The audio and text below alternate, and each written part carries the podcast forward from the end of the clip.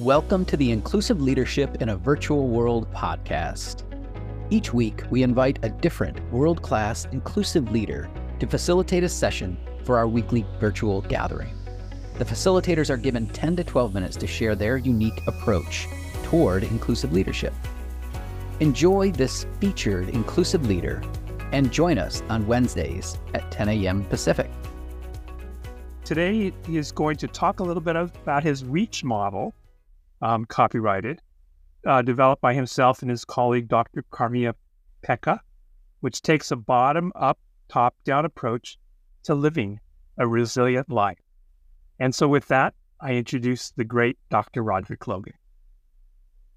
Thank you, Steve.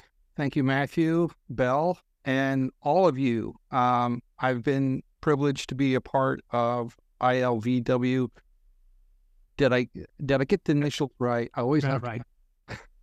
it's it's a test of Roderick's memory, but uh, it's it's really a been a delight of mine to uh, have been in a lot of these sessions over the last six or seven months and introduced uh, to all of you uh, and the, this um, this community by Sajal and uh, and uh, it, she met she and I have met uh, through LinkedIn. So uh, it's really uh, an awesome thing when when our social media and our social connections actually work the way that uh, uh, that in a way that's mutually rewarding and beneficial. So I'm going to share my screen and and walk through the reach model. So I'm just going to take a moment here to get this going. And so uh, the reach model was designed by myself and my colleague Camea Peca and uh, she and I designed this about uh, six years ago, and uh, and we continued to work and to develop it. And it's called the Reach Model, a bottom-up, top-down approach to living a resilient life. So if you look at the graphic, you're probably wondering. What in the world uh, did somebody mess up here? Because that doesn't seem to spell the word reach.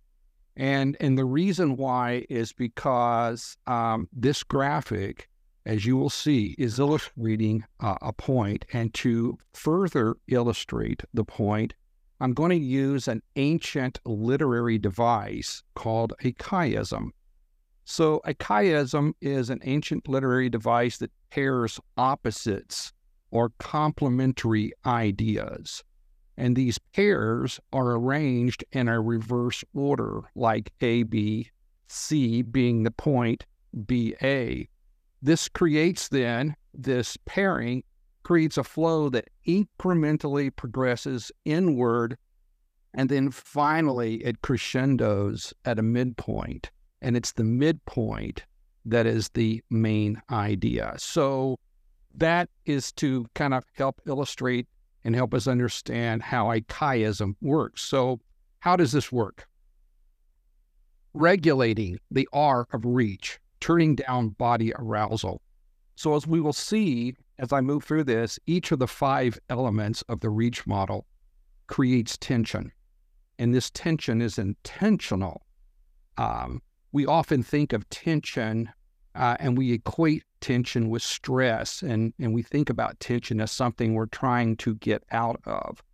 But the more we understand brain and body science, the more we come to see that what reduces stress is our ability to manage the tension. Another way of looking at this is managing the tension between extremes. It's the extremes that drives stress up and it's our effectively managing the tension between the extremes that reduces stress. So, people struggling with trauma, toxic stress, or a history of childhood adversity, the lower part of the brain is highly sensitive and reactive, the amygdala being a part of that. And that's often referred to as the low road. And it naturally moves lightning fast. And depending on the intensity, the duration, and the frequency of what's the stimuli is, then over time, this reactivity can move faster and faster and faster and faster. So the moment that you and I become intentional to turn down body arousal, that creates that tension. Because if we're on autopilot and kind of going as we go, then the body arousal continues to go up and up and up. And one of the things we want to appreciate is that it's body arousal or muscle tension that holds on to stress. Stress is not a psychological issue. It is first and foremost a physiological issue. You can look at stress under a microscope and see it because it's measured by stress hormones. And so the body holds on to stress through muscle tension. So as we turn down body arousal using activities such as relaxing the body, relaxing the muscles, calming our mind, whatever technique we might use, deep diaphragmatic breathing, meditation, yoga, and there's a long, long list of potential uh, skills and activities that people can do to relax the muscles and calm the mind. Part of that is being able to distinguish between what's real danger and perceived threat.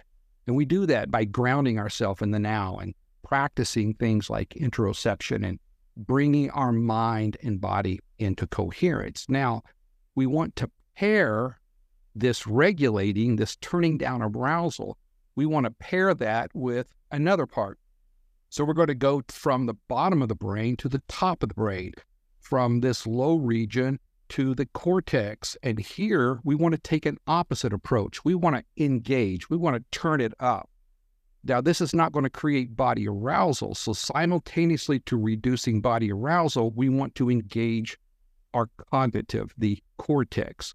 And by doing this, we're able to bring this sense of balance and stability. And again, the balance and stability is achieved between managing the tensions of the extreme. And, and so activities like uh, executive functioning, making a plan, organizing, following through, abstract and concrete thinking. Um, abstract Uh, thinking would be like using humor, expressing empathy, using your imagination or being innovative, outside the box kind of thinking, or concrete thinking, follow the rules, be factual, data collection, physical attributes. It's the combination of those two. And again, if we think about them, it seems like they're on opposite ends of the spectrum, but together it engages the cortex. And there's essentially cortical development requires two efforts. On one part, it's about developing routines, homeostasis, having that sense of predictability. That gives us a sense of safety. However, that's not how we grow. That's not how we learn. So we have to engage another part of our brain that we often think about in terms of plasticity. Uh, we we take a risk. We we venture out. We embrace the adventure. We are open to the surprise and the awe. And the, together, again, this is how we engage our cortex. So we've got a pairing here bottom up, regulate, turn down body arousal, top down, start engaging your cortical brain. And then we want to move a little further. So we come back to the bottom part accepting. We're going to get rid of some stuff. We're going to let go. We're going to toss guilt and shame one of the biggest deterrents to personal growth and development for you and I, for all people, is this white knuckle grip we tend to have on what we know and what we believe. And, and so, uh, if we go back to some things we've already been practicing through regulating, turning down body arousal, we know that as long as I'm in muscle tension, and that's what's going to be if I've got this white knuckle grip on what I know and I believe, then part of this is now learning to relax the grip. But not just physically, but emotionally and sensory. We want to start relaxing our grip and open ourselves up that what I know might not be complete, or it might not any longer be accurate or helpful, or what I'm believing is not helpful. And, and what often becomes the case, particularly for people who are struggling with trauma, toxic stress, and histories of adversity, is is that they're holding on to guilt and shame and narratives associated with that. Peter Levine said, Trauma is not what happens to us, but it's what we hold inside in the absence of an empathetic witness. So, this is about let go of self condemning and self shaming narratives, finding contentment with our wrinkles and scars, And and and we talk a lot and we hear a lot about said about self-acceptance. Well, in part, this is like a two-sided coin. I need to accept who I am and who I am becoming. But the other side of the coin is I need to accept who I'm not and I'm never going to be. And the more I spend energies trying to become something or someone that I'll never be, I'm robbing myself of the energies needed to grow and become the person I can be. Now we're going to pair that tossing and guilting with taking hold. So as we're letting go, we're going to take hold. This is seizing opportunities to be relational. Again, trauma and toxic stress and histories of adversity impacts and disrupts our routines and we generally don't feel safe with people or public or social gatherings or collaborating on a team or speaking with strangers. So if we have been practicing accepting ourselves and tossing guilt and shame, this is going to make it easier for you and I to connect with other people and not see ourselves in a negative light or see them as a particular threat. So we seize opportunities to be relational affiliate, actively participate in a, tr- a team, a group, or a community, reciprocate, build relationships that are mutually rewarding, supporting, contributing.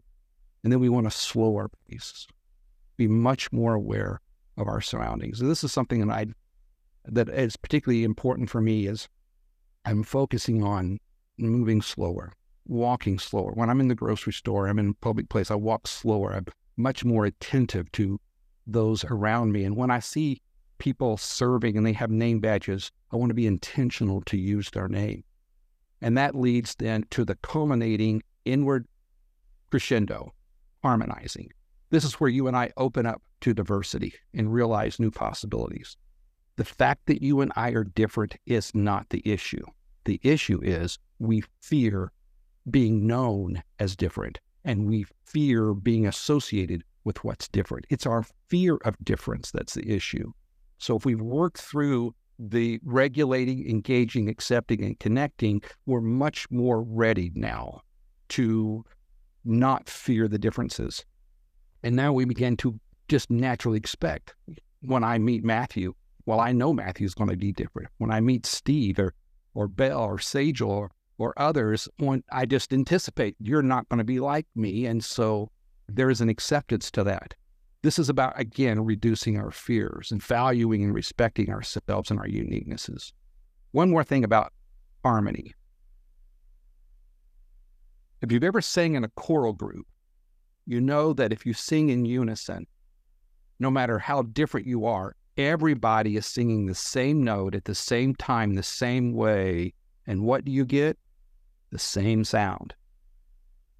But if you're singing in harmony, you got different people singing different notes, different ways, with a little slightly different timing, and it creates a whole new sound.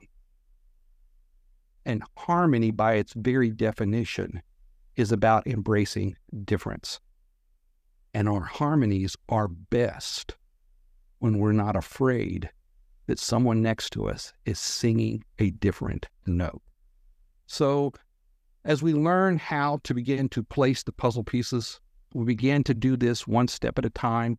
We make it slow to make it smooth because once it's smooth, it slides a lot easier.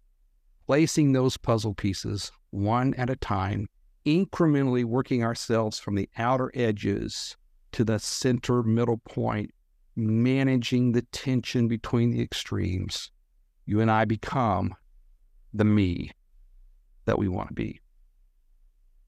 And so here are two questions that I'm going to present and offer for you to discuss in our breakthrough time. Question number one In the last three months, what is one need you have become recognizing? You, you've become aware of a need that's been overlooked in your life.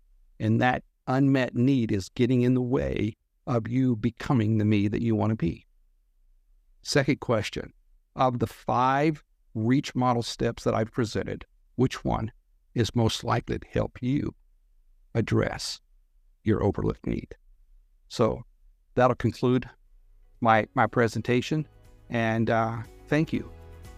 You've just been given a taste of the Inclusive Leadership in a Virtual World weekly gathering. If you would like to join us for an upcoming ILVW session, look for the registration URL in the comments. Register once and join us whenever your schedule permits.